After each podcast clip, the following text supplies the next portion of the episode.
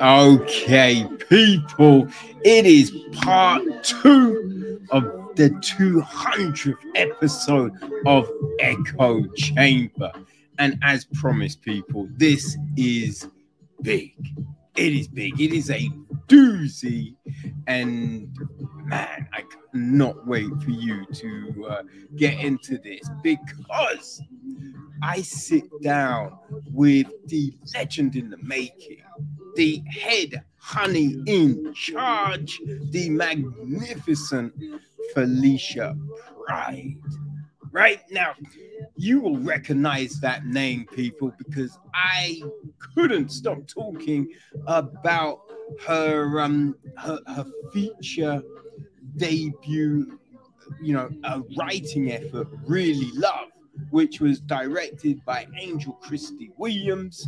You know what I mean? It was such a great film, right? And that film had me reaching out, had me reaching out. And um, yeah, I got to talk to Pride, right? She's also got a great podcast, which she does with um, Ivy Grant called Child Please.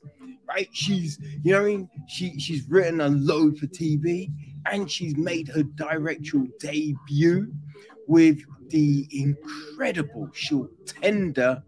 So today, people, we will take we will take a look back at really love, right? Then we will take a step forward to tender, and then people we will sit down with uh, Felicia and get into everything.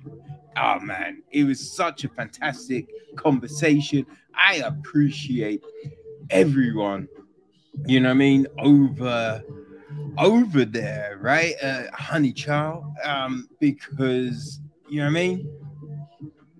W- without that help and all of that, this would not be a possibility. So yeah, it was um yeah, an awesome thing, man. It was an awesome thing. So people, right? Uh yeah, sit back and um yeah, we are going we're gonna get into it. I have to say a big props to, as well to Regina Holes.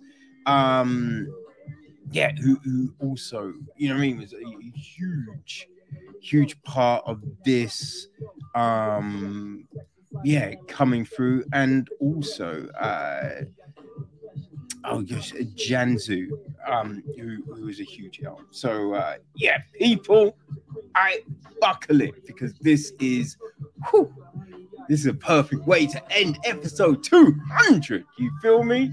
All right people let's get to it.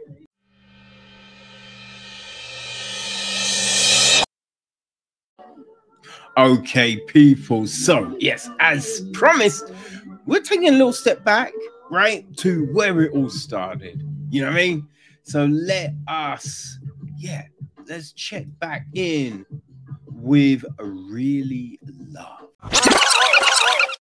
Okay, people. So, um, boy, it, I put it in my, uh, I put it in my Netflix list the other week when it dropped, right? And man, like I, I couldn't, you know what I mean? You know, sometimes a film comes and you might not know a whole heap about it, right? But you know, you know that you need to hold that, right? That you can't, you, you don't want to rush that shit. You know what I mean? Don't want to jump on it straight away. You need to make sure you've got the right time so you can absorb it. All right. And uh, yeah, that was the case with Really Love. You know, I was just like, all right, I, I do not, I know I want to watch this film, man. But um, yeah. yeah, I mean, like I, I, I don't want to rush it. You know what I mean? I don't want to. Uh, I don't want to watch it and miss anything. You know, I want that stuff to pass over my head. You feel me? So yeah, gave I, I gave it a little time, and you know now I've watched it, and god damn, god damn, whoo! I felt that people, I felt that. All right, so um, yeah, let's get into these DTAs. All right, so um, it is the feature debut from Angel Kristi Williams. Um, now the the screenplay is from Felicia Pride, and this is her feature debut feature screenplay. You feel me? Now the weird thing is, like on Wikipedia, it says that they both wrote the piece, but then later on it says that Pride you mean showed Williams the screenplay and was like, I'd like you to make my film. So, you know, mm, now maybe Williams added some stuff, right? And so she gets a writer's credit. I don't know. I don't know. But yeah. Yeah. But um yeah, Williams, she also produces the film along with Aaliyah Williams, Kim Roth, Charles D. King, Mel Jones, Poppy Hanks, Sanford Grimes, Letitia Fortune, Kim Coleman, and Stephanie Elaine. Screen the cinematography, pardon me, cinematography is from Sean Peters. It's edited by Stephen Priston and Brian Ulberg. Um, yeah. so the weird thing is, it, it, seemed to hit everywhere else in August, but yo, it's only just come to Netflix in the UK, you know, which is crazy because yeah, a lot of spots it hit in August were in Europe. So I don't know why it took so long to come to the UK, but hey, I'm glad it did. Very glad it did. All right, so the gist of the uh the gist of the film, people, is this. It's set in contemporary Washington, D.C. A rising black painter strives to break into the competitive art world while balancing a bittersweet romance he never expected with an ambitious law student. So, yeah, that's the. Uh, that's the gist of the film, right? And it's funny, man. Like, there's these stories, you know, that, oh, oh, you know what? No, my bad. I just realized I'm an idiot. Okay, so our cast right? We have Isaiah, who's played by Kofi, Isaiah Maxwell, I should say, played by uh, Kofi Siriboe, right? He's our artist. And Stevie, you know, Stevie, she is, um, yeah, she's our law student, see Stevie Solomon. And, uh, you know, she is played by Yufa Wong Lu Sing, right? Who I can't put my finger on where I've seen her. I know I've seen her in enough things, right? Um, so Steve's dad is played by Blair Underwood. That's Jerome, and um, her mother, Anne, is played by Suzzanne Douglas. Her cousin, Sissy, Cicely, is played by Naturi Naughton. Right?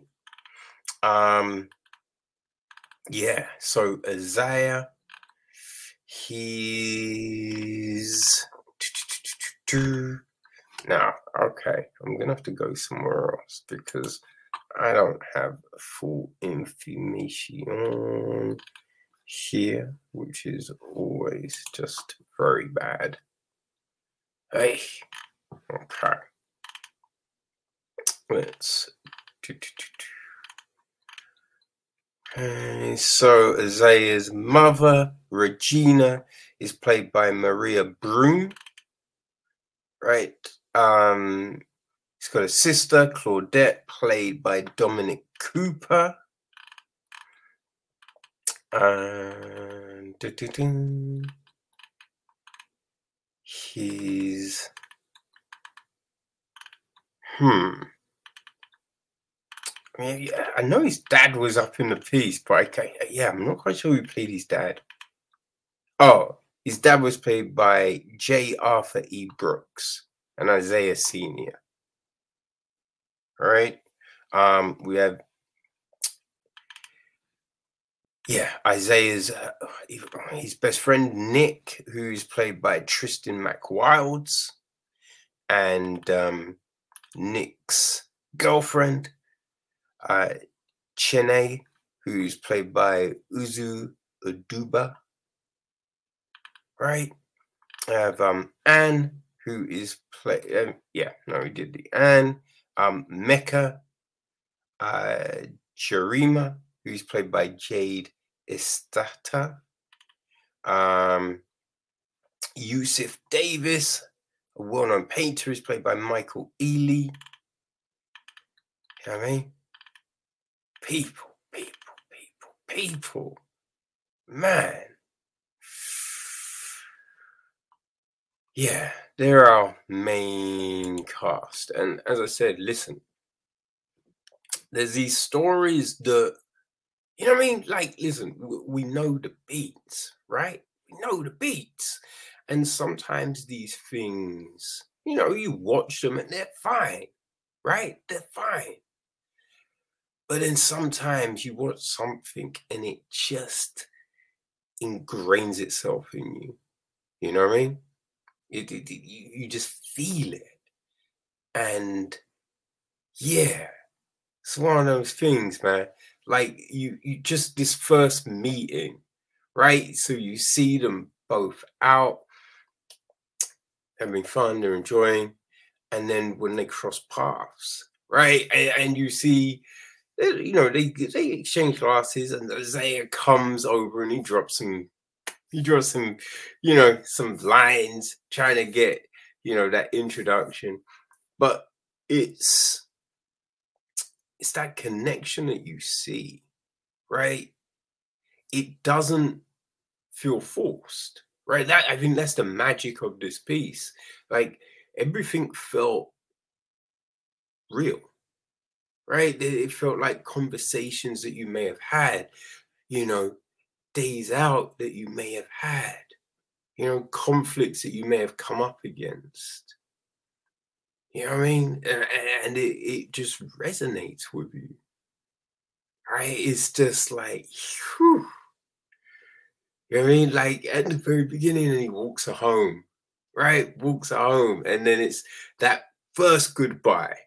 But you you know you want to ask a question because you're just like, oh man, I we've spent hours, hours together, but we don't want this shit to end right now even though it's ending right now. So it's just like, how can this move forward? You know what I mean? So it's just like, you'd be like, all right, bye. And then you kind of linger and it's just like, you know what I mean? You walk around you'd be like, all right, so, hey, I was just wondering. You know what I mean? I, and it's just the way it was all delivered I mean, because it's not rushed and you do it slow because it's just like, ah, is this going to work? Bum, bum. And, and, and there, and then it goes, right? And what I really liked was then the next day, you know what I mean? The next day, because you understand the situation here. He's a he's an artist. He at this point he's not selling shit, but he's talented. But that means he's broke right? So the second day, it was a date that reflected the economic means, but it was still a fly day, right? And that's what you do. You know I mean? That's what you do. You you you put together a situation that is, yo, there's fire, right? That you know they're gonna dig, but it's like, okay, I'm, I'm I can't destroy my budget. you know what I mean? Because if I do that, then the, the next date has to be on a level, and I can't afford to do that. But I like this person, so I, I need to show them that I'm not a waste of time. And then yeah, he put together a fine little date, right? And you feel that you be like, all right, yeah. And it was nice. And because you think, yes, I've done that, man. I've done that. Right. So you're watching this film and you're just like, ah, it's just resonating, it's popping, it's popping. And then you just uh, it's like, but then the problem, the problem with stuff like this is it resonates. you know what I mean? It is that you feel it because then you start thinking about some of them situations, right? Think about some of those motherfucking situations, and it's just like, oh, God damn it, right? And yeah, you'd be like, ah, fuck, man, I'm a single motherfucker.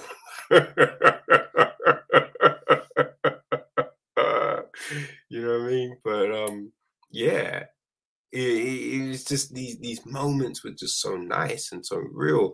But you you know I mean? We also saw them in their elements, right? Him painting, her killing it in the lorem, right? In the court, in the lorem, in the motherfucking law, in the court. We saw her do a thing.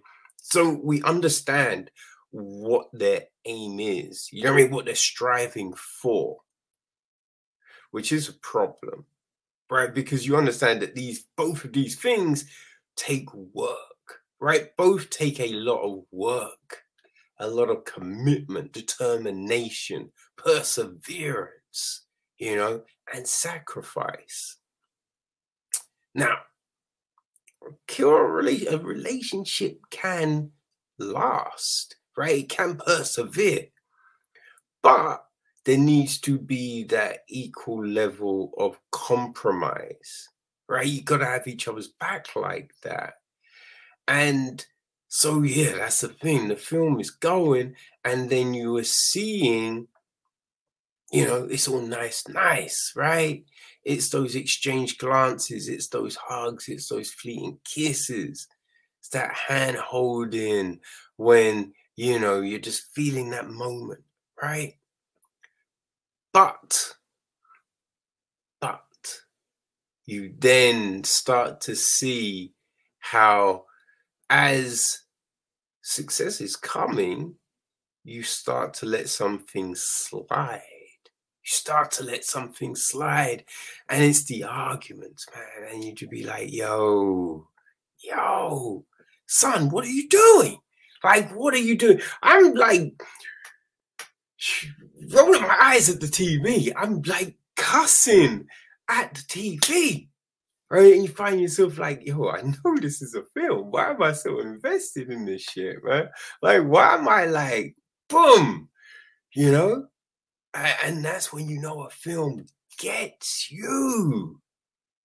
Because you are like trying to talk to these made up characters. You're you're trying to be like, yo, don't do that. What are you doing? All right, listen, I understand, but just you know, give them that time because they gave that time to you. Come on, you know, which is insane.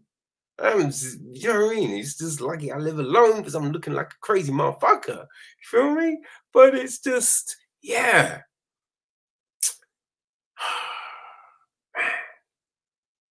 It, it, it, just it felt so just perfect. You know what I mean? Like when you think about other films, you know, when you think about other films that have um you know hit like that, I remember in 2019, right? 2019, and the BFI London Film Festival.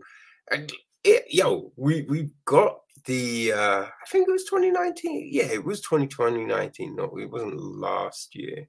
And um Rashaad Ernesto Green, right? Remember he's premature, which is so good. And oh man, like at the time, I don't think he had distribution, and then it hit. Then he made the deal with Hulu, and now it's on Netflix as well. And people, if you have not seen Premature, you need to see Premature because again, it, it's one of them. It's that one of those stories that yeah, you you've seen that story, but it hits you, man. It hits you. You know what I mean? And it's just handled so well right it's handled so well and you just feel those situations right you you've been in those situations right maybe not quite some of them situations you know what i mean well I don't know. if you didn't use protection and shit just didn't go right, then maybe, feel. But hey, and um, listen, I know it's shit. I'm not sure if it's on my site. It might be on the anchor site though, right? It might be on my anchor site. So you should go because we, you know, we had the conversation with Green, and it was a it was a good conversation, man. But um, yeah, it, it's these these stories, right? So I mean, this film made me think of Premature. It made me think of Love Jones, right? Love and Basketball. It made me feel think of um Sylvie's Love. You know, Amazon. We spoke. It, it dropped at Christmas time last year. We spoke about that one. That's that's definitely on the website. You know, um, and yeah, the, these films because these films, right? These films are like honest films. These films portray the relationship, the beat of the relationship, those intimate moments, and they do it with that rawness. They do that with that authenticity that you feel in your motherfucking soul. You know what I mean? Feel in your soul. And it's like, man, like the acting in this film, the acting in this film was so good. You know, Sabu and um Wong-Loi-Sing, you know, as I said, look, they, they, felt like they were in love. You know, it's like eh, just the intimate moments in the film, just all of these, it just, man, it just had this this power, this electricity to it. You know, and I don't mean in a weird way, people, right? What I mean is, it is just those connections, right? You, you, you felt that connection. You really did. You know, like everyone really just gave superb performances. I loved the score. The score was fantastic and it worked so well. Worked so well. You know, the art was great. Loved the art, right? It, it reminded me of um shit an exhibition that I saw at the uh at the Tate, right? At the Tate.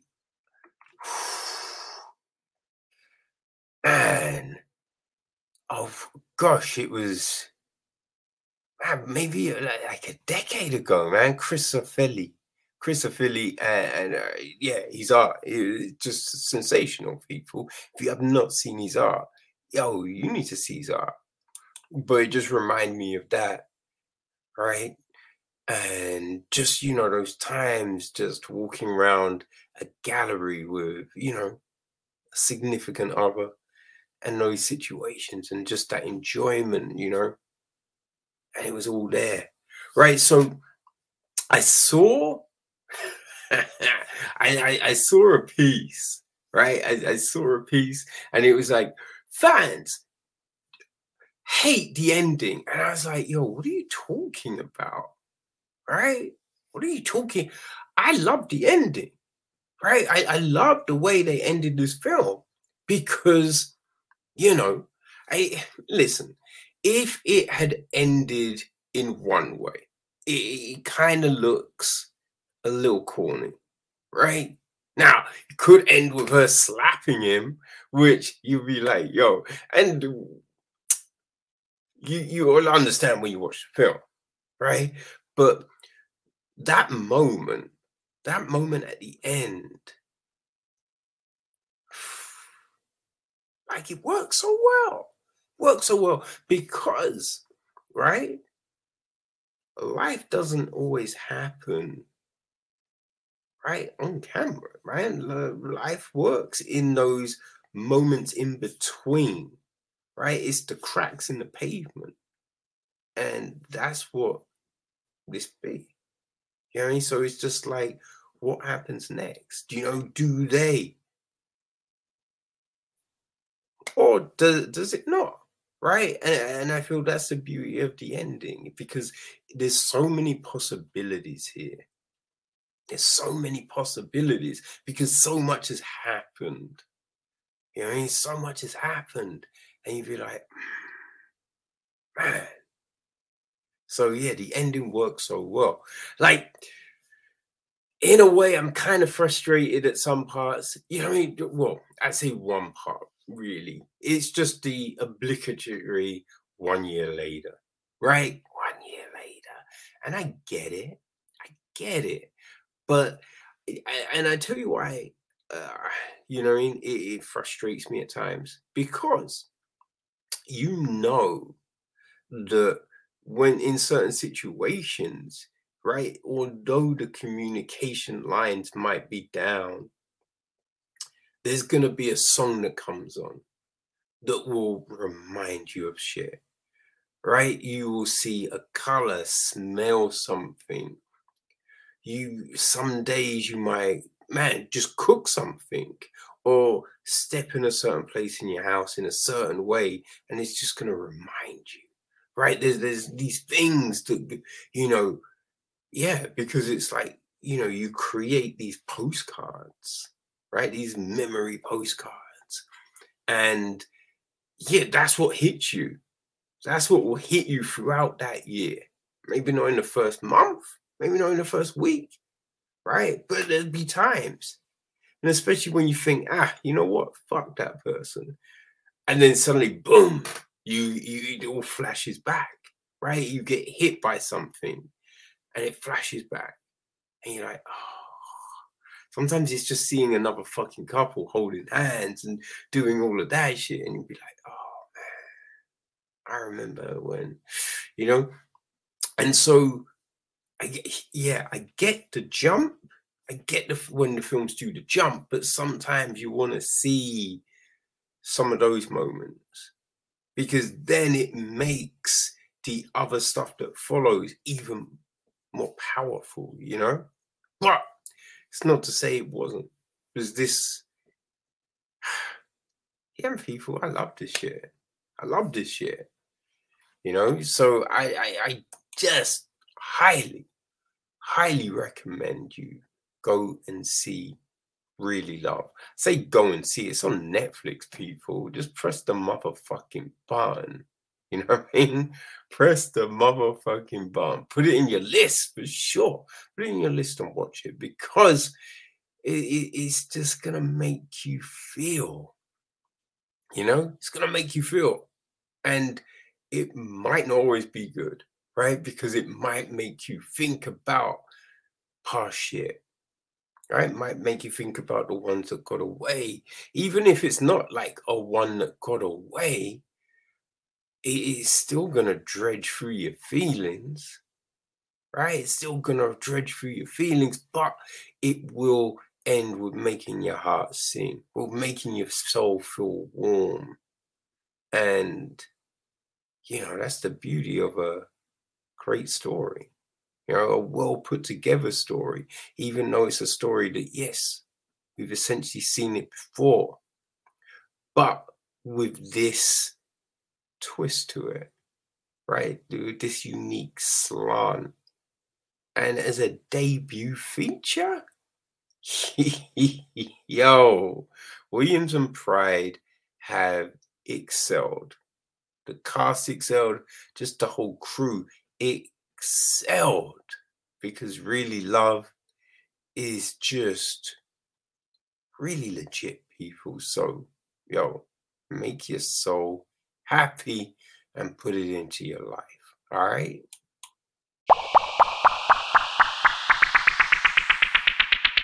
Okay, people. So now it is time to, as I said, step forward, and we are gonna look at Felicia's directorial debut.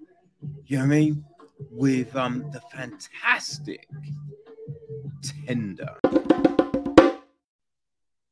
Okay, people. So this is an interesting one because I stumbled upon this film because of Really Love right? I enjoyed that one so much that, you know, I obviously when putting these things together, it's getting the the Instagram, you know, all the social media and all of that. So when I went on Felicia's page, saw all the links, and you know, checked them out.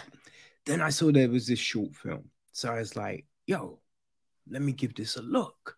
So I checked out Tender okay, which um, Felicia wrote and directed. It is starring. Uh, hold on, I cannot see this. Oh my days, my sight, people. Um, okay, so yeah, it's starring um Phalelle Walker. She plays Kiana, and Trishuna Clark plays Lulu uh, Regina Regina Hoyles produces the film, um, and Felicia Pride executive produces as well. Cinematography is from uh, Ludovica Isidori. It's edited by Tess Kaman. Costume designer is Sierra Wally. Production design is from Dali Coils. Music, love the music, is Asha Sante. Um, we've also got Ivy Grant, associate producer. Um, Paige Blankenship is first assistant director. First assistant camera is Nabushi Sakurari. Second assistant camera is Ali Amanio. I'm, I'm butchering these names. I apologize. Set still photography is Avery Archie. Location sound mixer Darren Augustus. We have Guy Pauls, um, Nick Dervu, Trey Betts, and Emily Blake also doing their thing. Hair and makeup is Gal- Galaxy San Jean. Um, and with help from Shanti Walker and Ryan Handling. There's more people involved, people, but you know. Whew. Okay, so the story. Now, this is what it says on the Tender website. So, Tender is a simple story close to my heart. Tender is about Black women loving ourselves and each other fully, our scars, joy, queerness, desire, and vulnerability. I'm fascinated and fortified by the bonds I share with Black women, and I wanted to try and capture that power I also wanted to explore emotional intimacy, sexuality, and loss from a Black woman lens, which we don't see nearly enough. I also like playing with age and class, and I'm compelled to write Gen X female characters like me and my friends who are actively reflecting on their life. And in the film's case, a reflection through the eyes of your seemingly younger self. Lastly, because I'm a champion of joy and because Black joy is resistance, this is also a film about joy and how we can find both joy and connection in unlikely places when we feel safe and allow ourselves to. So, yeah, that's what Felicia wrote about the film. Um, actually, let me also do this. Uh, uh, uh. All right, so this is what it says on this is like the the little blurb on Vimeo. Right after an unexpected one night stand, two women at very different stages of their lives share an even more intimate morning after. And so, yeah, I, you know what I mean? Because I think this is the thing you don't know what it's going to be, right? And so the film starts off and we have um I think it's Kiana in the bathroom and she's kind of, you know, looking into the mirror.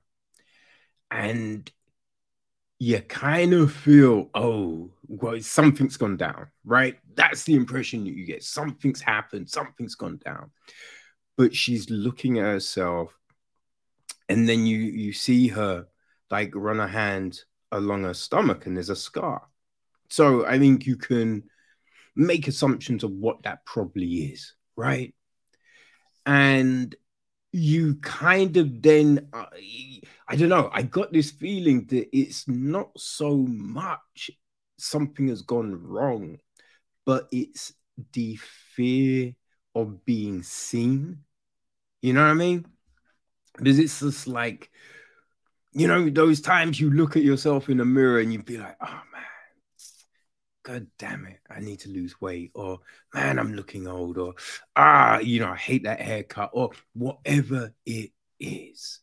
But what what you are seeing isn't necessarily what's getting reflected back or what other people are seeing, but it's that thing, it's that doubt, right? So, you know what I mean? Then you hear someone's like, hey, you all right?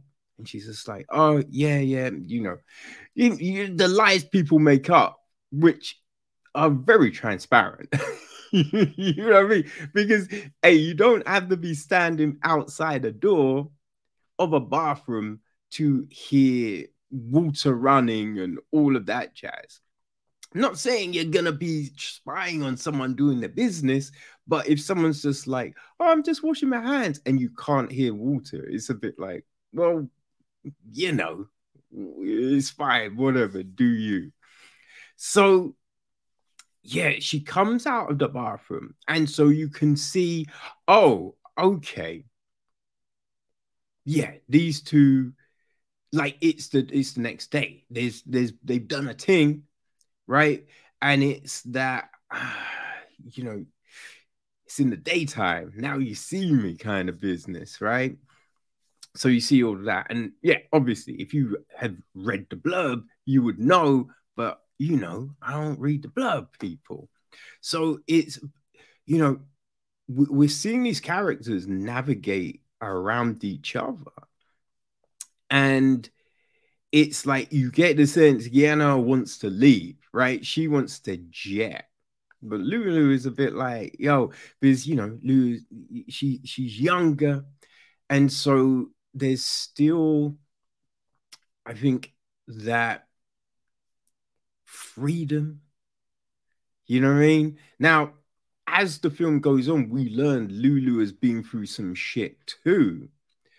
But I think that you know she he is freer than Kiana uh, in some respects, even though right they they both give each other knowledge and guidance, right?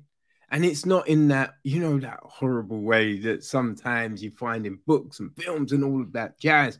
And it's just like, you know, the old person suddenly learned something new from the young. But no, it's not that. It's not that. But it's these honest conversations that we have.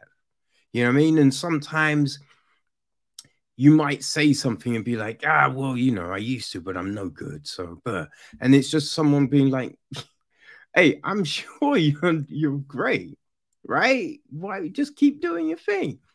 And sometimes you just need to hear that. And it's these kind of interactions. And it's interesting, right? Because we see just the way, you know, at first Kiana's hesitant, and then she's slowly relaxing, slowly reacting, but still not quite there. Still not quite there. You know, Lulu made some comments when, when she finally takes her jacket off and uh, these kind of things. And you can still see there is that little bit. But as the conversation goes and it flows, right, we, we see the, I think there's these realizations that are had. And what I really liked is it's the camera, the way the camera angles kind of change as the day goes on, right? We get more kind of close ups on them. And it's these close ups, like, you know, looking at the nape of a neck or, you know, an earlobe, you, you know, just hovering around. And it's done with a delicacy and a playfulness that really does imbibe the situation. It works perfectly, right? Because it, it sucks you in and it makes you go, yeah, I feel that, right? In that situation, right? You've been in those situations with people. And so, you know I mean? As you feel comfortable, and then you start talking, the flow changes, and we see all of this in the film.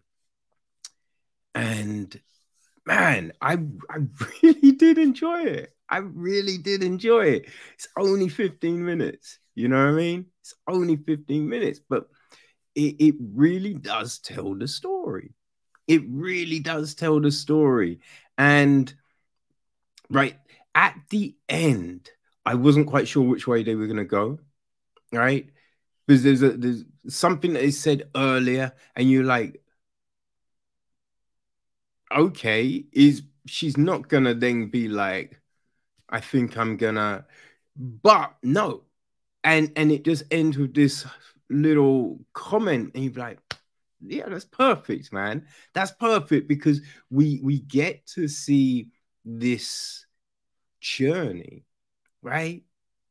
It's only it's a morning. It's a it's it's a realization. You know, they they get to be vulnerable, but as you know, Felicia says in you know the blurb I just read earlier, right, where she wanted to tell this story and and the different levels of intimacy but still have the joy and that's the thing because they touch on these things that didn't go well in their lives right both of these experiences but there is still the joy right? There is still this connection, this, you know, realization that they have within each other.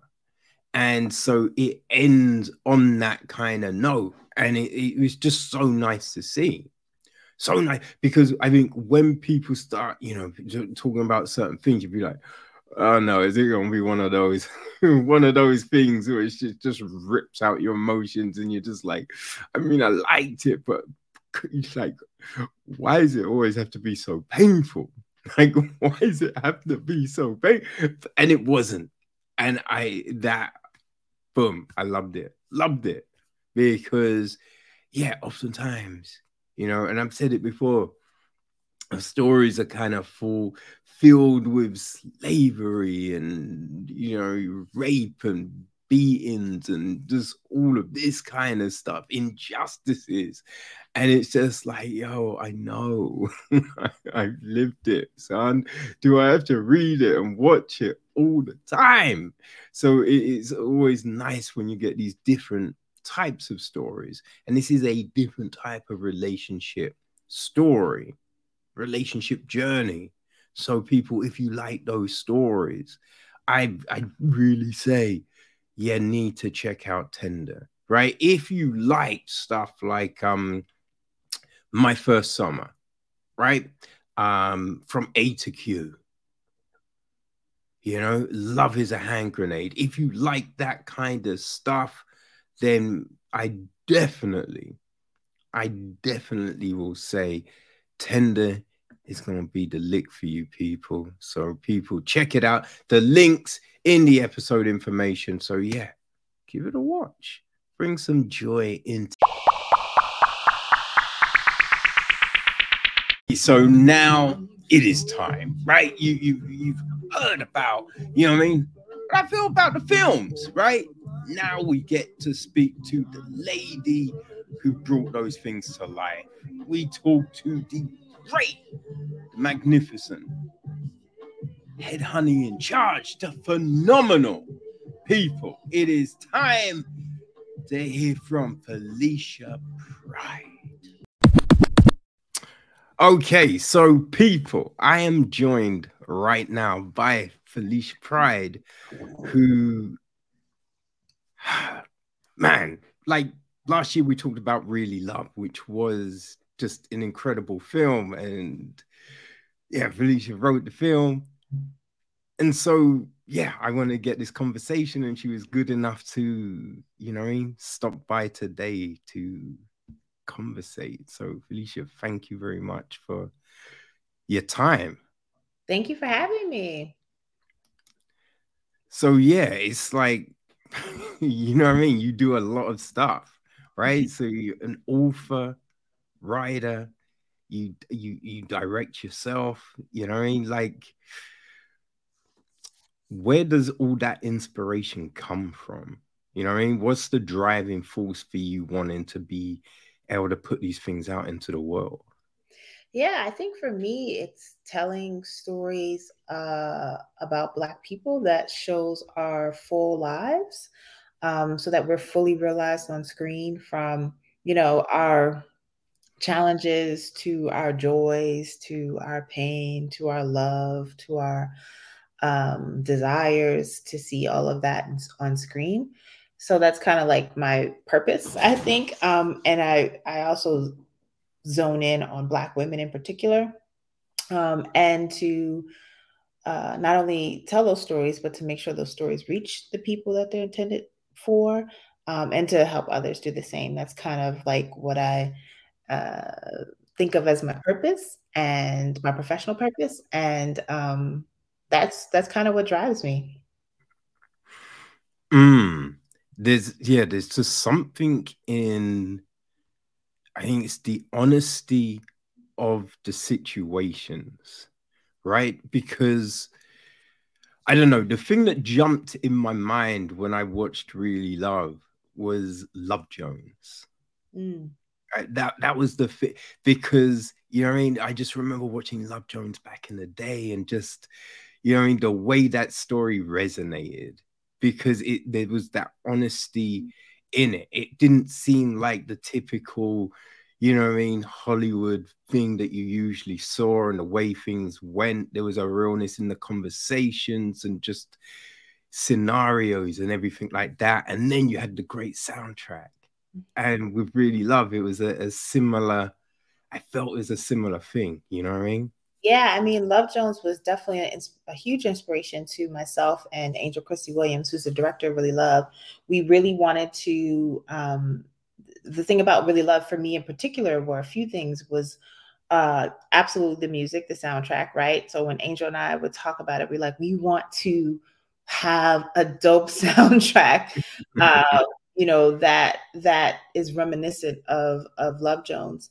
Um, also sort of the the ups and downs of their relationship felt very genuine to me. So uh, wanted to see that again on screen. And then also like the sensuality of the film the sensuality of the love scenes in particular um, also felt like that was something that we have we haven't seen enough of um, and wanting to to see that on screen as well yeah like i think it didn't seem exploitative. You know what I mean? Like everything just felt genuine and it felt like it needed to be there. Right? yeah.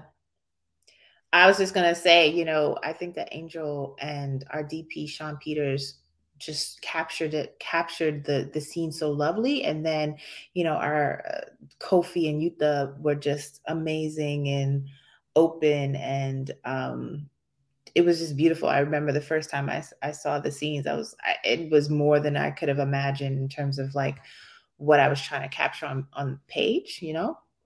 Um, so yeah, very special.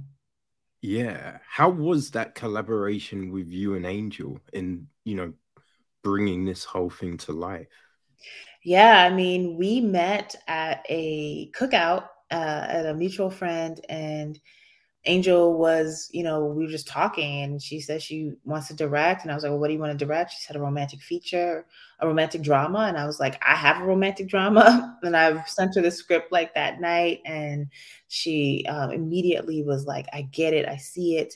Um, and then we started meeting and started redeveloping the script um, to more align with what she was like envisioning in her head. Um, and then we sold it. um, sold it to Macro, so you know, a black run production company who really understood it. But prior to that, it was 10 years of me trying to, you know, I was in living in DC at the time, did not know how to get a film made.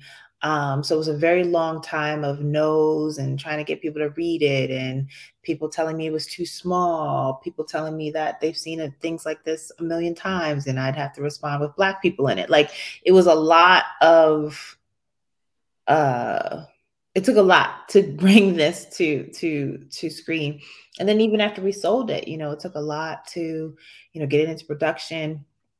Took a lot to um, sell it to Netflix. Like filmmaking is a very arduous process and this little baby's how we call how angel and i kind of refer to it um you know was challenging was very challenging um but really proud of the fact that we did it and really proud of the reception to the film um because you you never know uh and you know, I make work for Black people. So to have Black people tell me that they watched it, number one, is a huge deal in our in our days these days. You know, there's so much that can take people's attention. Um, so I don't take for granted that people actually watch um, things that I work on. Uh, so to have black people watching and have black people, you know, comment and discuss and debate and, you know, slide in our DMs with opinions, like the overwhelming experience. Yeah, like what you know what I mean? When you sell something like that to Netflix and it's like you know I mean? You say it's not this easy journey but you finally get there and then they put it out there and it you know I mean just resonates with people the way it has like what kind of conversations do they then have with you? Do they hit you up? Do they say hey we'd like more. We want to continue this relationship? Like what happens you know black people will tell you exactly how they how they feel. And so yeah i would get tagged in conversations about you know and it would not necessarily be like great. They, it wouldn't necessarily always be glowing right? I still be mm. conversations. Um especially about the ending. There was a lot of conversation about the ending, uh, what we expected. The ending was always going to be open ended. The film used to be called open ended, so it was never going to be neatly tied up in a bow. Uh, mainly because I felt like love is not often tied up in a bow, um, and it ebbs and flows. There's ups and downs. It comes back around. Um, but yeah, it it was it was tremendous the conversation about it. But I also had to, you know, realize that once we're finished and it's released, it's for the people now. You know what I mean? Like it's the people. Mm. So it is for the people to discuss and make their own and challenge and all those things. Yeah. So you said it used to be called Open It. Like what what changed the name? Because sometimes you see that with films and, and stuff, yeah. and it's had one name and then they change it. And sometimes you think, ah, the old name, it should have been that. Or, oh, that's a great change. It made sense to change it to this. So, what? a couple of things. I think it was just like to also kind of make the project feel fresh. Because again, I, I've been trying to sell this for quite some time. And then also, I think open ended kind of um, may give give give away the story. You know what I mean? Mm. Um, so yeah, I think that was part part of the decisions why to change the name. Okay. Yeah, no, I like the new name. And as you said, I think if you call it open ended, there is that kind of thought in your mind from the giddy up that, okay, I don't think it's possibly going to end yeah. on a certain note, you know? But yeah. I did love the way it ended, right? Uh, I, I kind of messed up because I just watched it again. I just watched it again and I just like, oh man, I probably shouldn't have done that because, man, it was just, I just remember the first time I watched it and it was just like, you know what I mean? You're riding for this situation, right? And also, it kind of happens in a way you think, yeah, I think I'd have. I think I'd have made those moves, right? I, I can see myself doing that kind of thing. And then it just, ah, when it all starts to slip, mm. Like you can kind of see it from both people's point of view, right? Like, like you think to yourself, you know I mean? I think you can have certain thoughts of like how it should have been and the, I think, allowances that could have been made. But then it happens, and then you're just like, ah. And then when when there's that next, and you're just like, oh shit, okay, yeah. And then again, it's just it's like interesting because you know, I was an artist coming of age in DC trying to date. Um mm. challenging, particularly because DC is an interesting place where there's like a lot of you know black professionals, right? Um, and there's a culture around black professionals and and I was this broke artist. On the flip side, I've dated broke artists. You know what I mean? So I know what that feels like and the challenges with that. Um, and like you said, they both have very valid perspectives. You have an artist who, you know, this this was his dream, and he was so close to to getting put on. Um, and you have this uh, dream who, uh, you know, I I think that all the characters in the movie are dreamers. Mm. And you have Stevie who um, also has dreams but wants to be supportive and then you have these gender roles that come into play so it makes it more even more complicated um, so yeah we could absolutely see both of their perspectives in that yeah I, I think the painting at the end is a crazy moment because it's like you mean? It, it must be this crazy like just honor knowing that you are the inspiration for a thing but then the painting itself you're just like ah but then how do you feel being out there like that? Yeah, yeah. so it's this crazy kind of moment and you're just left on that and you're just looking and you're just like and you just wonder like yo what happens next? Like how is this gonna go and, and that's the thing that i just I really enjoyed about the film. Because as you said, it's just like these things, they're always fluid.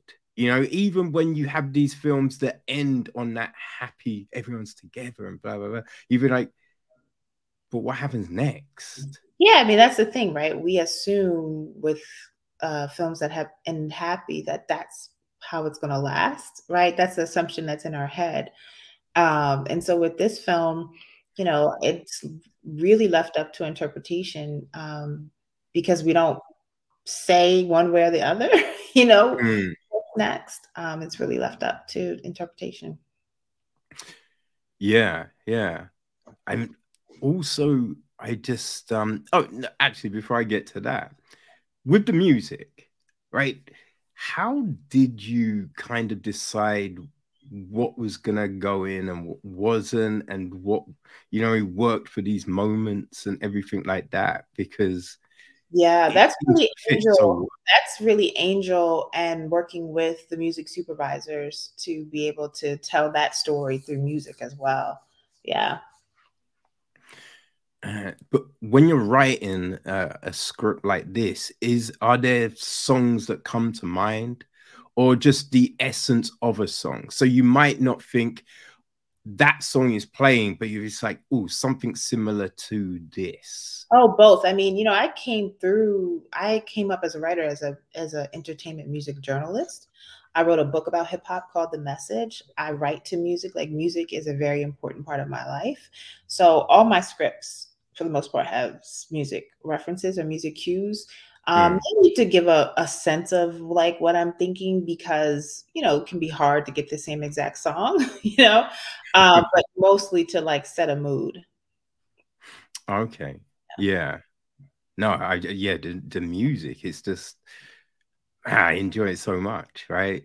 And it's funny because there's there's there's certain films that just work on that level like uh Queen and Slim, like that again. Yeah, that was something else where it was just like, yo, yeah, great soundtrack. I I listen mm. to that soundtrack. Yeah, it's great.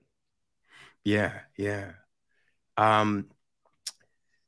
So, were you involved with the casting of the film and and that kind of element of it? Um, well, I would see tapes. So Angel would share tapes with me and we'd talk about it. I mean, we actually, it's funny because Kofi was like at the top of our list for a long time. um, like we went to see him, we went to see the movie Kicks that he was in. Um, I remember they played it at USC and Angel and I were like front row and Kofi just looked amazing. He just is like has such a presence. Mm-hmm. Um, and he was so great in the film. Um, and so he was at the top of our list. And I actually was staffed on Queen Sugar before we were finished casting um, Really Love. So it just became this connection of like having seen his work on Queen Sugar directly. Um, and then for him to be in cast Really Love was like just this serendipitous thing. So he was at the top of our list for a really, really long time. Um, but we were also very clear that we wanted chocolate people in the film. like we wanted to see chocolate on screen. So that was like in the script. Um, so Angel really, really made sure to stay true to that, um, working with the casting director um, and the producers to make that happen. Mm. Yeah, no, the casting was great. This, it, it's one of those things where it's just like they didn't, there, there didn't seem any weak points mm. of the film right? Like everything worked, all the performances worked. Just I just love the camera work and just you know the cinematography and just it all just fit together so perfectly. Uh, you know I? It was such a blessing to have you know collaborators at the top of their game work on this film. You know, like that is such a blessing. it is such a huge blessing. Yeah, no, I, I can definitely imagine. And when you're writing this story, right? Because they, they, I mean, there's like what people were telling you, you know, I mean, like, oh, we've seen stories like this, and you know, why do you want to tell this story and that kind of thing? And I will say, there's there there have been, you know, I mean, black films about relationships and stuff like that but I do think there is a distinct difference. You know what I mean? And so it's just like when you're writing it, are you looking at what's already out there and thinking, okay, what are the things that I'm not getting from these stories? Like, or is it just, I don't know, what just comes out of there? Like, you're, it's not like you're looking at I need to fill this void. It's just this is the story that was in you to tell. I think it's I think it's both. I think there's sometimes there are stories that are just in me. Um, like I'm working on a um, multi-generational story following a grandmother, mother, and a daughter in Baltimore that is inspired by my family. That's just in me. That's just a story that I have to tell. Um, there's other times where I do think I'm like, I feel like we haven't seen this. I want to see this. Um, mm. I tell that story. Um, and so that's kind of how like really love was. It was like I, I don't. I wanted to tell uh like uh, one movie that was a big inspiration for really love was Blue Valentine. Um, I was like, we don't really have Mm. Seen a Black Blue Valentine. Um, there possibly could have been some out there, and I'm sure there were. I just hadn't seen it, and I and I wanted to. Um, I was just like inspired by that film. Um, so that's sometimes how it happens too, where it's like I want to see uh, this part of Black lives realized on screen. You know. Mm. Yeah, I mean, Blue Valentine is such a great film, but even something like Blue, there's I don't feel Blue Valentine was a huge film. It wasn't. You know what I mean? And and it's just like it had a small budget um, in comparison for the cast, you know, Mm. pretty remarkable cast, but it was still considered a small budget film in that way. Um, wasn't it wasn't a big film, but like uh, I, I feel like it was impactful for those who like uh, love Blue Valentine or saw themselves in Blue Valentine or saw something in Blue Valentine. Um, it was special in that way, you know. Yeah, because I, I I think it's films like that, films like um Richard Linklater's Before trilogy. Yeah, I mean they're the films. Those as well, yeah. Yeah, they're the films that really resonate with me. You know what I mean? Because it's just like those big budget films. It it always just I don't know. The the situations never feel real.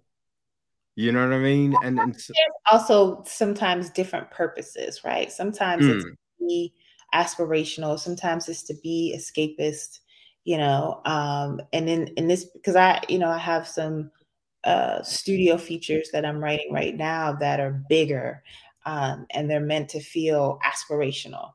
Um Yeah. then there are times when I want to write a story that feels more um grounded, not so heightened. Um, so I think there's space for all types of stories. I think for me, what's what's still I love the word that you use, honesty, like still having honesty in those experiences, whether it's heightened or not. Mm. Yeah, no, definitely. And I, I think you really do that as well with Tender. Thank you, oh, baby.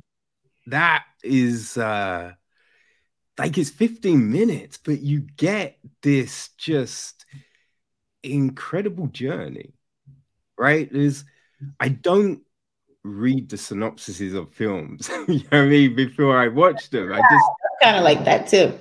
Yeah, I, it's all because I I remember back in the day, I, I I remember getting a phone call from a friend like a couple of times where they're just like, "Yo, you want to go to the cinema?"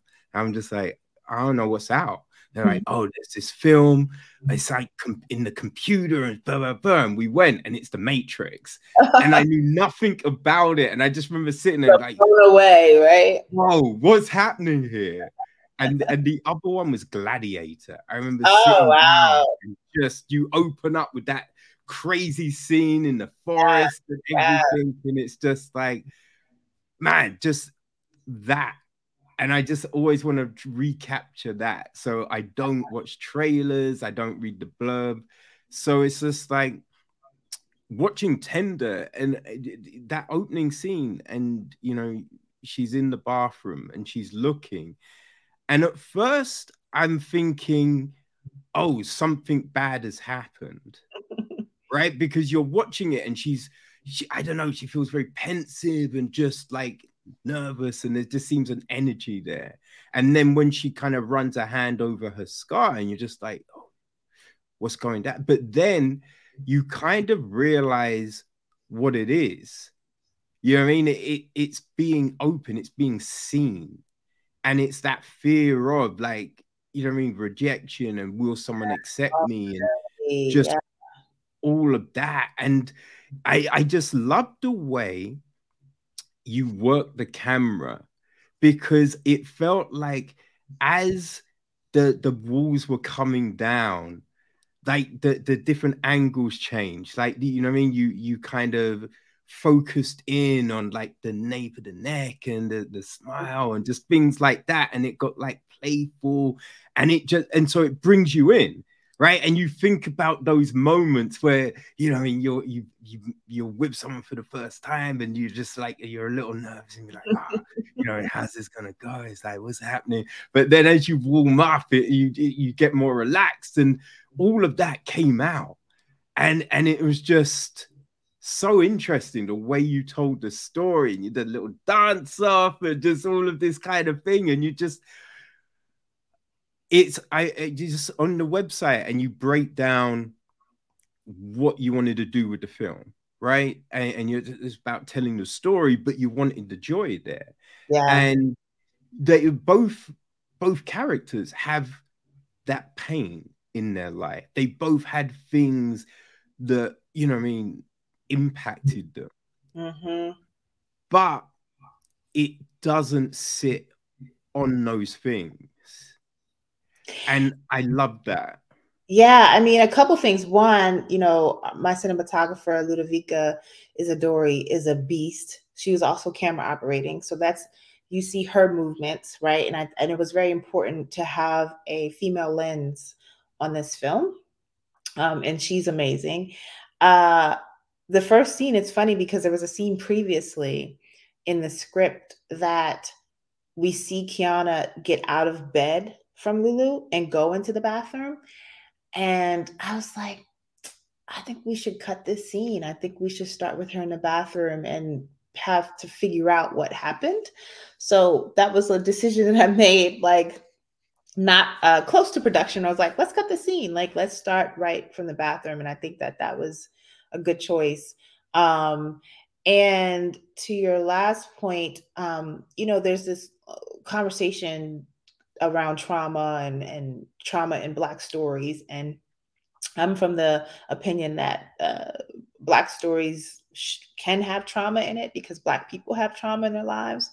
I think what sometimes is missing is a counterpart to that, um, which mm. for often joy um, because I know that as Black people, as we move through the world with trauma, we're still able to laugh, we're still able to make love, we're still able to, um, you know, be with our families, we're still able to have dreams, and so I'm always looking to uh, have a counter counterpoint for that. Um, and you know, in the Kiana has Kiana's the main the the older character, I should say. Yeah. In the film, she's gone through something traumatic. Uh, so trauma is in tender, but to your point, there's the counterpoint of um, joy and sisterhood and tenderness and vulnerability and the things that Black people still are able to have in their lives um, while being oppressed, while experiencing trauma, while all these other things are going on. Yeah, it.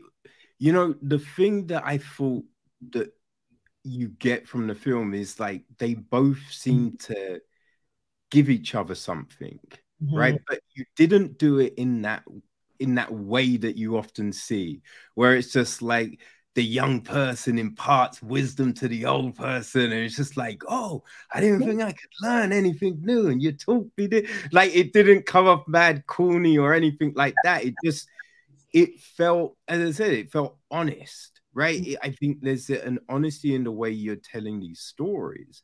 And I think that really jumps off the screen. Thank you. You know, is it's like, yeah, I've, I've, I've had this conversation with friends before. It's just like there's certain, you know what I mean? There, there's certain books and films. I was like, I can't do it, right? because I I read these books, I watch these films, and they're well done, but it hurts so much. You know what I mean? Like I can't like I remember seeing um oh gosh mud um mudbound yes mudbound yeah I, I saw it as part of uh i think it played in t- the 2018 london film festival over here um and it was an incredible film like i and i thought mary j really gave a great performance in it Right. You know, I thought that was her breakout role where you know I mean there's sometimes you see people trying their hand at acting and you're like I, I see what they're doing you know what I mean but it, it's not quite there and yeah. then they do that role where you're just like oh shit they worked it out Yeah, yeah. And I, I, think that was the one where she worked it out. Mm-hmm. But I just remember leaving the cinema and I was just like, oh shit. Like I was just like, I need something happy now because this mm-hmm. hurts so mm-hmm. much. Mm-hmm. And, and I think that's the problem sometimes with a lot of black stories. Do you know what I mean? That it's just all trauma.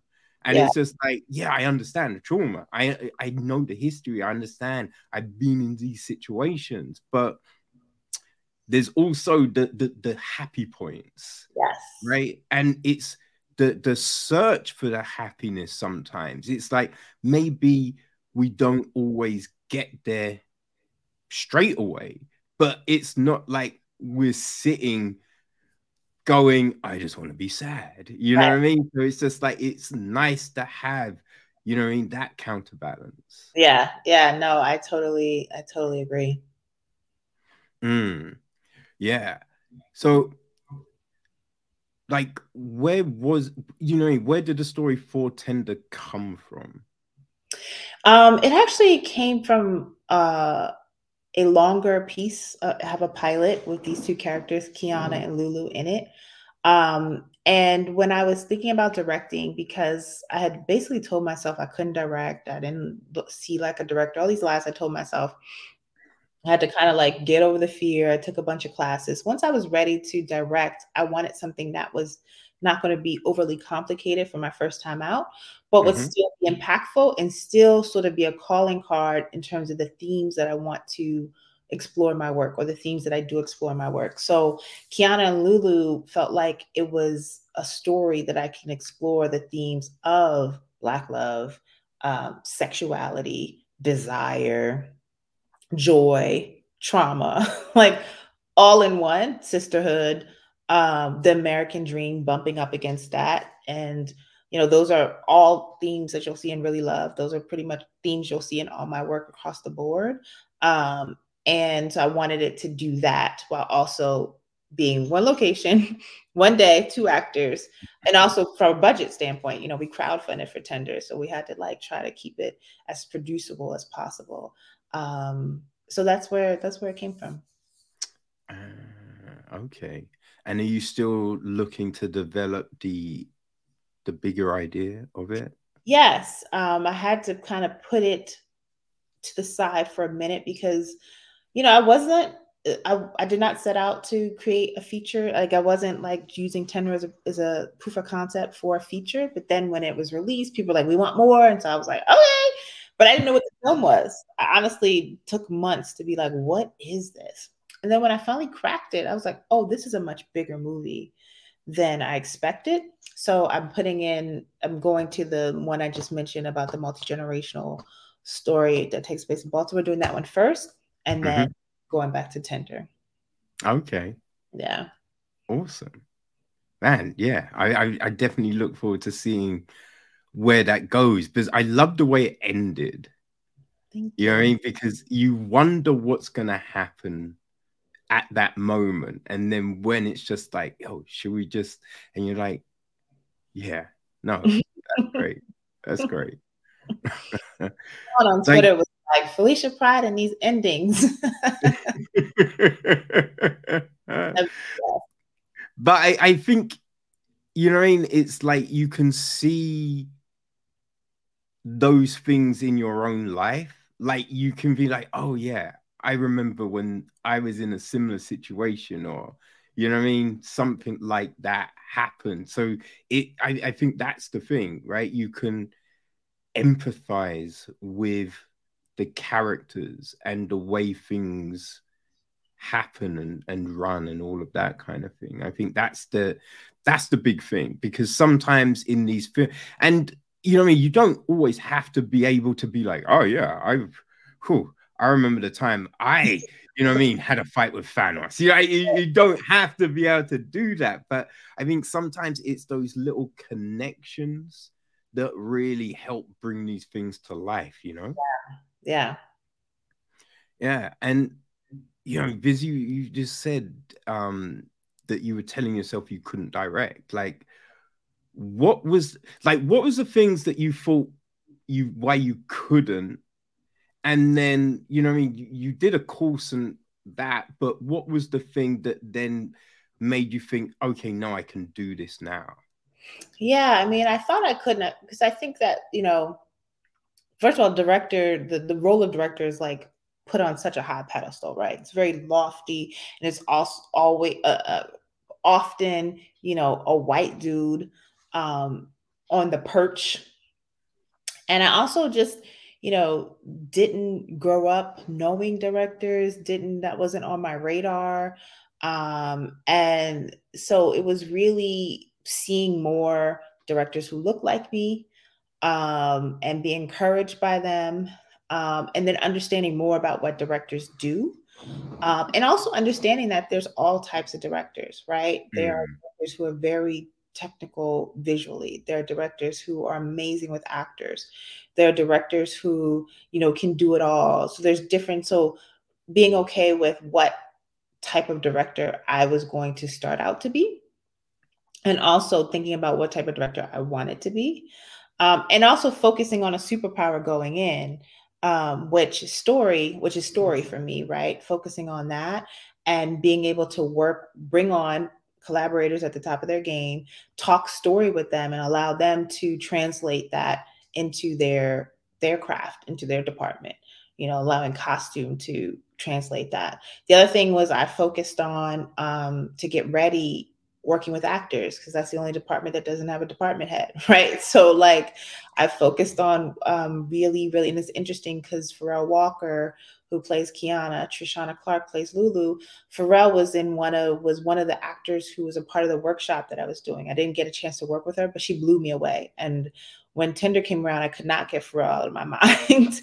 and so we offered the role to her because I, I, I saw her range and I was like, she would be amazing. And she blew my mind again. Um, and then to have Trishana, who was so amazing and blew my mind and was vulnerable and all the things, I was very, very blessed. So I realized too that um, working with top craftsmen goes a long way when it comes to directing and then also learning what I want to learn more. So I've been in what I've been calling film school since tender.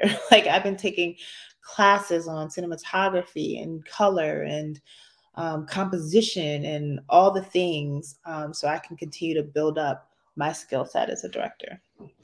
Mm. Now, when you do that kind of thing, because I'm, I'm curious about this, right? Because I think there's sometimes you see people read the books and, you know I mean, go to classes and things like that. And these things will teach you in a certain way.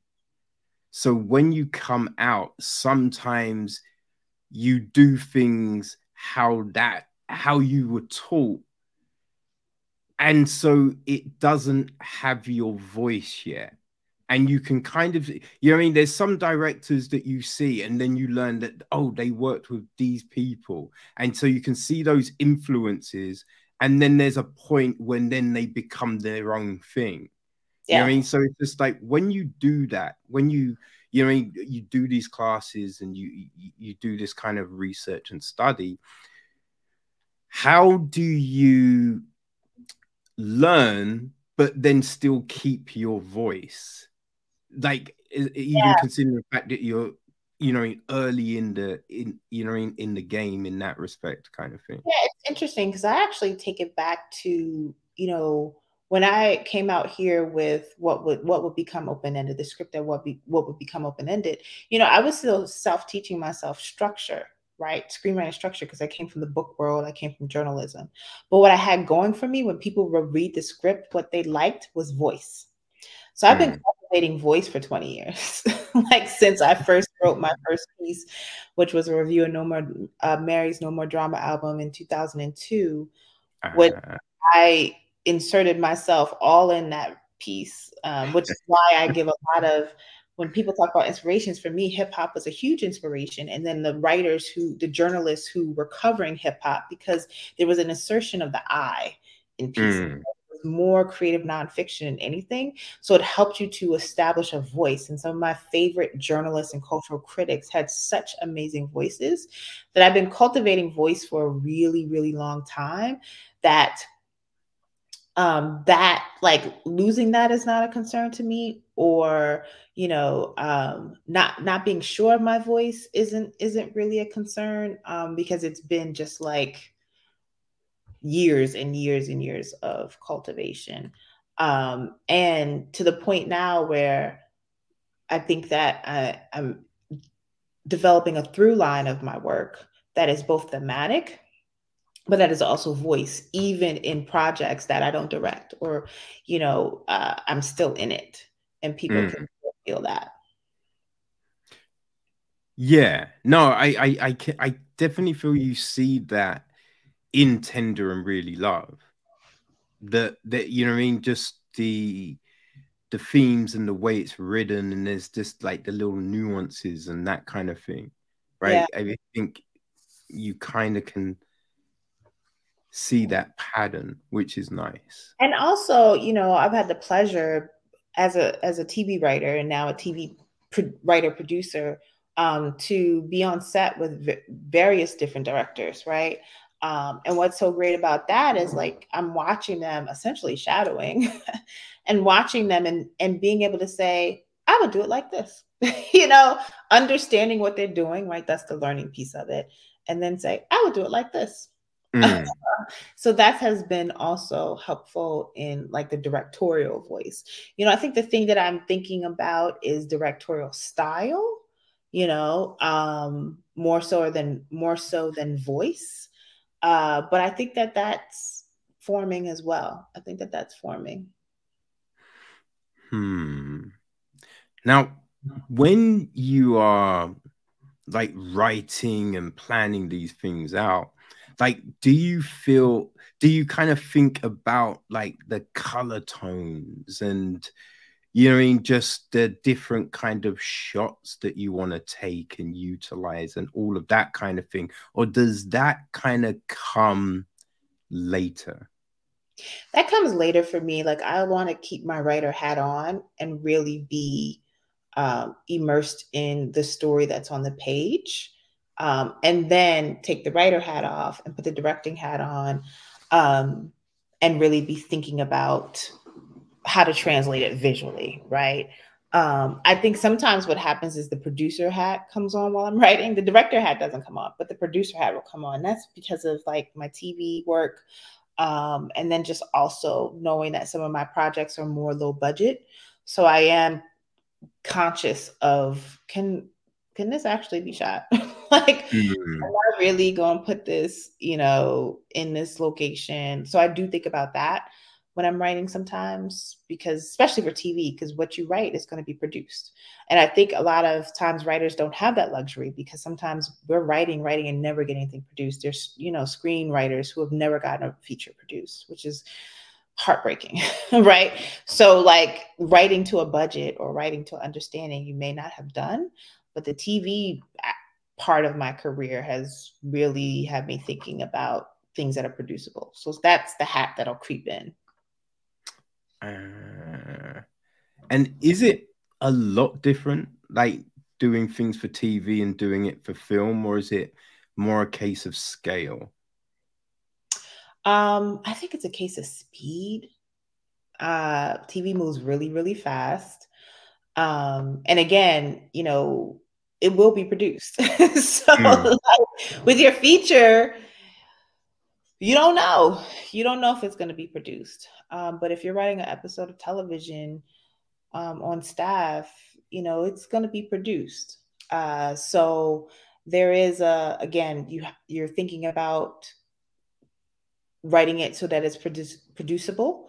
Um, but I also think TV just moves so much faster. Um, also, it's long form, particularly if you are a, on a show that's serialized, right? So I realized that often as writers, we're not able to long to learn long form storytelling uh, until we get into a room because we're usually just writing pilots. We're not thinking about how episode 208 uh, tracks with episode 202. We're not episode, thinking about, in my case, uh, episode 1802 and how it tracked with episode 1717. Um, so you really don't are able to flex that muscle as much until you get into a room. So that's been incredibly helpful to me um, in terms of like long form storytelling and thinking about emotional journeys over a longer period of time, which you know is a little bit different than feature writing, um, but I think helps with the feature writing, particularly if you're telling a feature story that takes place over a long period of time. Mm-hmm. How do you track that emotional journey? Uh, TV writing has helped with that tremendously. Oh, that's interesting. Yeah, uh, that's cool. Now, one thing I'm I'm curious about is the music, right? Because you know, starting off as you know, music journalist and that kind of thing. And there's I remember back in the day, I I used to write for a few magazines, just like some freelance stuff, and and and it's just that kind of vibe. You know what I mean? Going to a concert and then just grabbing some words with someone right and and just the energy and the vibe and trying to bring that out in the writing you know what I mean? like um what was some of the, the you know I mean like those seminal moments for you like what were some of those albums that really resonated or some of those concerts that you went to and you're just like oh shit this is fire yeah like so i was like chronicling or I, I would say i would i was focusing on like what was then neo soul artists. Um, so I remember seeing India.Arie for her second album, Voyage to India, which I love that album. Um, mm. Bryant Park. Uh, that was one of my assignments, and it was an amazing concert. And I love the album, so to be able to cover that was amazing. I remember um, early back in the day, uh, Talib Kweli's Quality, his first solo album, oh, going to the cool. going to the Rawkus uh, offices when Rawkus Records was open and interviewing him there um, was amazing from back in the day. Um, I rem- so I would spend a lot of time at SOBs. So I would cover like I remember interviewing Dwele when his first album actually came out. You know, his music had been leaked uh, for quite some time, and then when his first album came out, I interviewed Kindred Family Soul. Um, oh gosh, I can't even remember all the people. There were just so many. But SOBs, it was like small, intimate venues was like my thing. Um, yeah. And covering soul artists. Nice. Oh, Donnie. Donnie was huge because I love Donnie. Mm. Um, and oof, I, I, wish there was more Donnie albums. But and like his perspective as an artist and um yeah, I can't even. There's so many. There's so many. Who do you like to mess with now? Well, I just went to a Robert Glasper concert on Friday um, oh. to celebrate 10 years of Black radio. I love the new album. I think the new album is great. Um, mm. and he brought out Lalah Hathaway, Bilal, Soul Child, D Smoke, um, El DeBarge. It was fucking amazing. Um, I love Mary's album, new album as well. Like she sounds amazing. Uh, the music is like mature and like merry at the same time. So I'm just like really into it. Um, mm. Um, who else am I listening to? I still listen to a lot of soul music, old soul and newer soul. Um, who have I been getting into? Every time when people ask me questions, actually, let me pull up my Apple Music because that'll help me. I'm always like, I can't think, you know, when people are like, who are you into? Um, hmm, I've been listening to a lot of old dream stuff, funny enough. Um, which has been great. I really I've been getting into GoldLink. I hadn't really gotten into GoldLink. Okay. The GoldLink.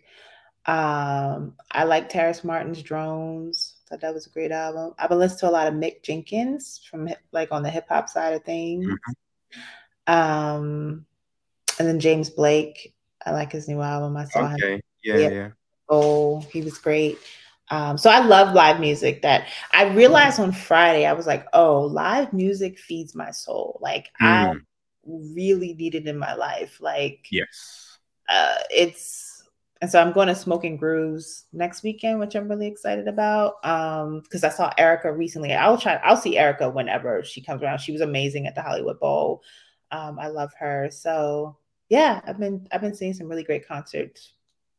Like, oh man, that's fire. Yeah, I mean that was one of the the big things I really missed like over the last yeah. couple of years because it, it's fun. I, so funny. I was having this conversation on Saturday, and um, it's like you do, sometimes don't realize it until you say it. Because I, I was talking, like we were talking about, you know, seeing people live, and uh, then it's just like, wait, how many concerts you go to a year? And I'm just like, I know, man. I mean, that's where I spend most of my money. You know what I mean? And, and you think I, I, I go that. to like at least 20 a year, usually more. I love and that. Like, yes, I feel the that. energy of it. Just... I feel that. I feel that. Like, yeah. Where did I just? Oh, and I also saw Robert Glasper reimagine Duke Ellington, uh, like a month ago. That was amazing. Um, yeah, concerts are my thing. Mm. I, I, particularly like smaller venues. I mean, the Hollywood yes. out here is huge, but it feels it doesn't feel huge. Um, but I tend to like smaller venues. Oh no, smaller venues are just as I remember. Like I was one of the last things I covered was Dead Prez. Mm. At a, a, spot called the Subterania. It's no more. They knocked it down for housing, but that venue was fire. Every Friday night, I just remember we used to go down, and the, you know, I remember seeing the Beatnuts there. Oh, wow. Um, like Common there, just so many great gigs wow. there. And yeah, I like Dead Prez. And then I just remember I had my little tape recorder with me and I just going across it and just grabbing some words Oh, that was that transcribing those interviews, Lord. I, oh, that was yeah. Yeah. I hate transcribing. but what memories? Yeah, I have my little. Oh, I remember when I um was it DMC I interviewed and my tape recorder was not working, oh. and it was it was so bad. Oh man, I'm like missed so. Oh, anyway, those were the days. Oh man, yeah, for real, for real. But it it it's just I think it's being able to bring these things alive. That's the thing that always got me, right? It, it's just like how can I capture this energy that that's yeah. in this room right now? How can I let people understand how incredible that was? Or if you're talking about an album, it's just like, okay, how do I make it clear what track three does? You know what I mean? Just the way that just shakes yeah. you. How how yeah. do I bring that across on the page? Yeah, it's tough. Yeah, but it's fun. because it's all storytelling. I love storytelling, right? Yeah. And it's just finding those ways to connect and like bring people with you on this journey. That's always just the fascinating Absolutely. thing, you know. Absolutely. so like um you've got the the free generational story coming. Um so that's the next that's the next thing. Uh that that'll be my directorial debut, you know, God willing. Uh I have a film uh show in development at Netflix. Okay. Um have a show in development that's actually a music uh, show in development at FX with my friend. We're co creating it. Um, I have two films at Universal. One is an erotic romance, which I'm really excited about, called Deeper. And then the other is um, a love story set in collegiate track and field. Um, and then I'm building brick by brick my production company called Honey Child, which is focused on telling and sharing stories by, for, and about Black women 40 over 40 and over, like myself. Um, so stories that center us, stories that have us behind the camera, stories that are by us. So it doesn't necessarily have to be a Black woman at the center. It might be a wide dystopian pilot. I want to know about it. mm-hmm. Uh, and we just recently launched our first podcast called Child Please. Mm. Uh, which is us talking about just issues and, and experiences of being Black and being a woman uh, 40 and over. And we're looking to release a couple of more podcasts this year, which I'm really excited about. So I'm staying busy. yeah, I, I, I listened to the last episode of oh, Honey. Yeah, and yeah, I I really enjoyed really enjoyed that. You know what I mean? I, I just thought it was interesting you know just the way that you talked about you know the budgeting and everything like that but it was just like man like i i felt you when um i forget forget the name of your Ivy. Yes. Um, and, you telling the story, and she's like, Yeah, and I'm a six-year-old, and I'm just going around the cool, and you think the story's gonna go one way, and she's like, and then I get hit, and you're just like, Yo, what what are you doing? like, no, I, it was like, whoa, like but to her point like you know you you never know one what people have been through and two like a lot of our financial situations stem from you know either luck quote unquote luck if that's what you want to call it or um you know lessons that were passed down from our parents or things that happened mm. to us when we were in childhood like the connection and relationship with money is a deep one, particularly for Black people, Black women. Um, so yeah, I was I was shocked, but yeah, but it's it's. I think the interesting thing is it's not. You don't always get people turning around and helping you up the ladder, right? And I think that's sometimes the issue right? Because I think we you can see in other cultures and things like that where people are helping each other all the time, and I just think sometimes we don't do that. You know, like well, no, I, I feel like we do. I and I think other cultures, you know, are they helping each other or are they helping whiteness? Right? That would be my question. Um, mm. I think there's a shared mission to keep whiteness um, in power um, but I do, I, I personally, I mean, I can't speak for everybody, but I've personally have experienced it in my life of Black people um, helping me along. Um, I've also experienced where Black people, you know, want to be close to white power structures and therefore do not help along. Um, mm. so I have the context for that. Um, but I, I don't know. A, a lot of my career, even the decision to move to LA, was, you know, because of my mentor who was a Black woman you know um, the people who helped to bring tender to life were black women.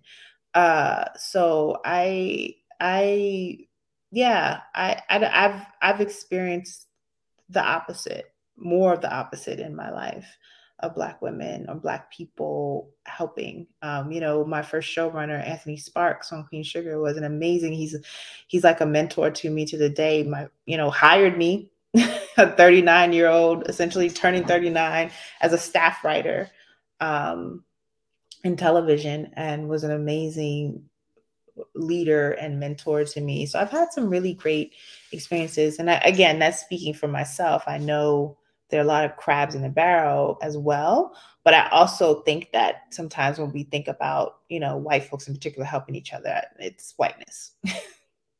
It's yeah, no, I, I, I yeah, I, I think that's that's true. Yeah, yeah, it's it's not across the board.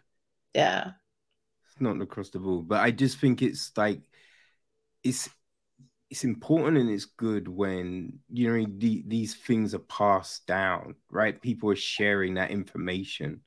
You know I mean? Because I think it's just like it's helpful to know because sometimes you don't know right? And yeah. then someone's like, t- or it's just, you know, how she's like, yeah, she lost the house. And it's just like, oh shit, okay. But it's just like, you know what I mean? Sometimes you you don't you think, oh, once you get this thing, then you're set, right? You're in this place, and that's how you go. And it's just like, so it's hearing those sort of stories. If you're like, oh, okay, so it's not over if this happens and you can find your way back and there's you know what i mean? Yeah and also you know the the point of the podcast too is you know we're exploring topics that we want to explore in our film and tv work but also you know i think that shame and i mentioned this on the first episode i think that shame kills. And if I'm talking about wanting to see the full lives of Black people represent, represented on screen, I also kind of want to see that in my own life. you mm. know what I mean? So for me, Honey Child, and and I talk to our, the team that I have now. It's like I we want Black women to be living full lives. I also want us as Black women to be living full lives. Um, and so we're kind of like wanting to walk the walk and and in that way. Um, so that's why you have me. We were sharing our business on this podcast because um, that's also what we want to see on screen. We want to see the full story as much as possible on screen, the context. We want to see the the the things that informed the decisions um, that inform the success, right? Yeah. As well as inform the the mistakes. Yeah. No, I I, I think um, you know I, I really enjoy what you've been doing. Thank you. Know, you. So I'm looking forward to seeing, you know, I mean, just all these projects come to life. You know Thank I mean? You. Thank you. Yeah, we're really, really excited. It took me some time to crystallize, you know, what I wanted a production company to look like. Um, and now we have a really clear vision. Uh, and I'm really excited about it. Mm, yeah. Like I know I, I, keep on asking more questions, so I, I, won't keep you too much longer. But I am just curious about the production company of it. So, what was it that made you think, okay, this is this is the thing, right? This is the look that we want to have. Um, we want to, you know, fill this void. Like, what? Yeah, what was it that yeah, um, it's part like you know seeing a need in terms of the stories and experiences that I was having with my friends, you know, who are 40 and over. Um, we just didn't necessarily see them reflected on screen. Like I think that there's some great, wonderful shows, millennial shows. You know, you have Insecure, you have 20s. Um, mm. Honey's Watch, I call Black Women 40 and Over Honeys, which Honey's Watch um, but I also would love to see like the honey experience, you know, of a coming of age or the honey experience of, you know, a relationship centered show. Um, yeah. So partly came out of that, right? Um, and then also I just recognize the what I really want to explore in my work are story in my personal work are stories that center Black women. Um, and then I want to be of service to help other honeys because I moved to LA at 35 years old. Um, and Hollywood is a place that does not favor or prioritize uh people, you know, they favor and prioritize youth, right? Mm. Um, and they definitely don't favor and prioritize black women in the way that they should. So for me, it's part of like the purpose and the mission to help other honeys um, get their work made, get their work seen.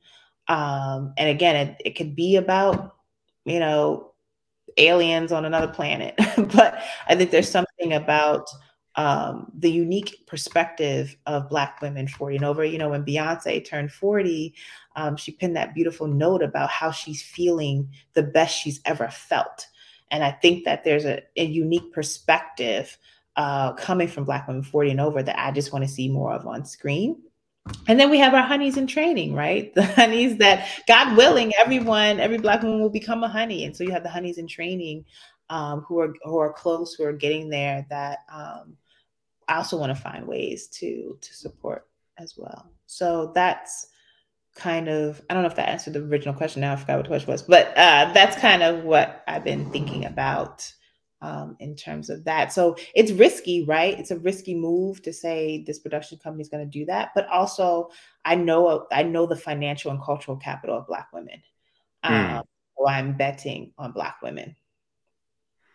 Yeah, no, no, that did answer the question. No, it, no, it's great because I, I think I take inspiration from stuff like that, right? Mm. Because it made me then, you know, I just think about the things that I want to be doing yeah. You know, so I, I just, I, I was just doing this business thing.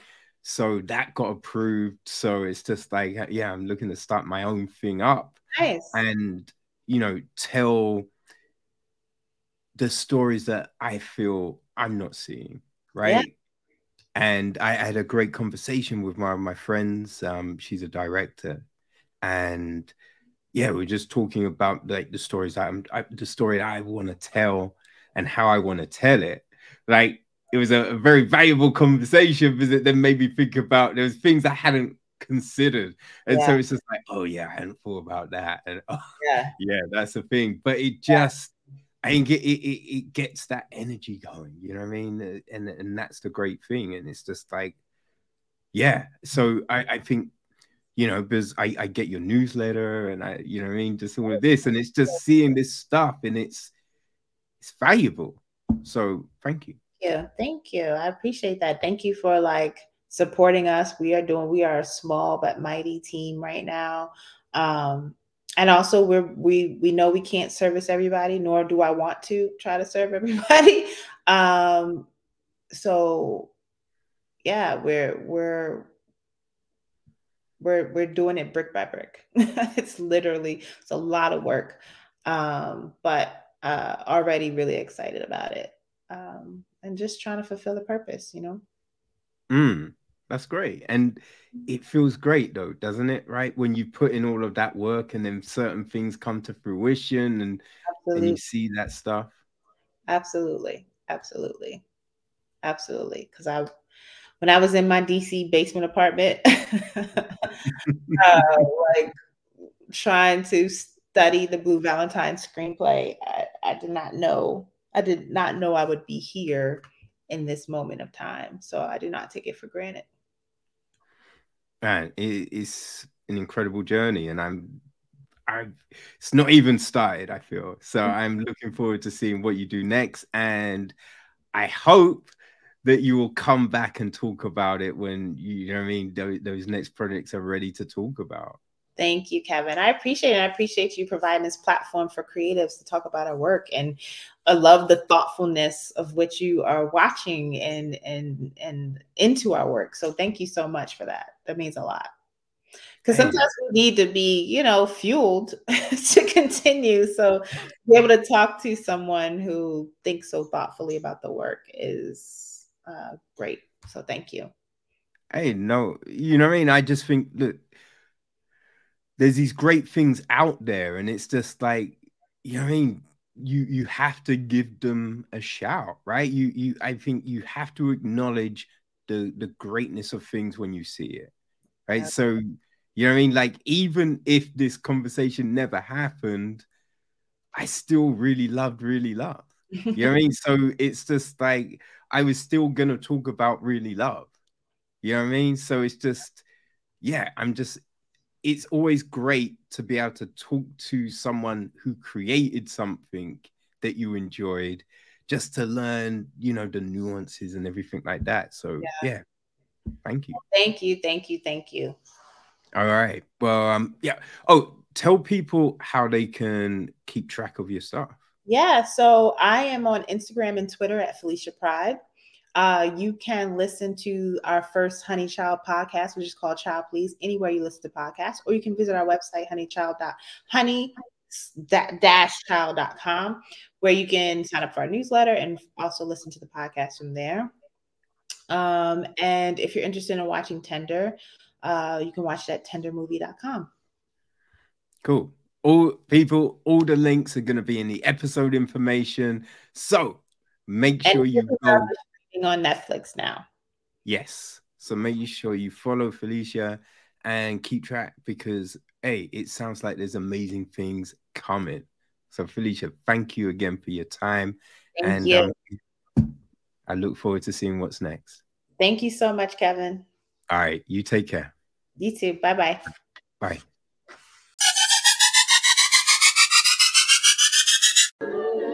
Okay, people, there you go. Right? How great was that? People, in the episode information, we've got links to everything. Right? There's the, the you know the trailer to really love, the trailer to tender, the the the link so you can go watch tender. Right? The link to the podcast, which hey, I'm really enjoying so far, people. You know what I mean? And it isn't even necessary. Look, it's, it's, it's aimed at uh, you know 40 plus um women, right? Showing them, you know, I mean, how to be a honey, right? But oh, I've been enjoying it.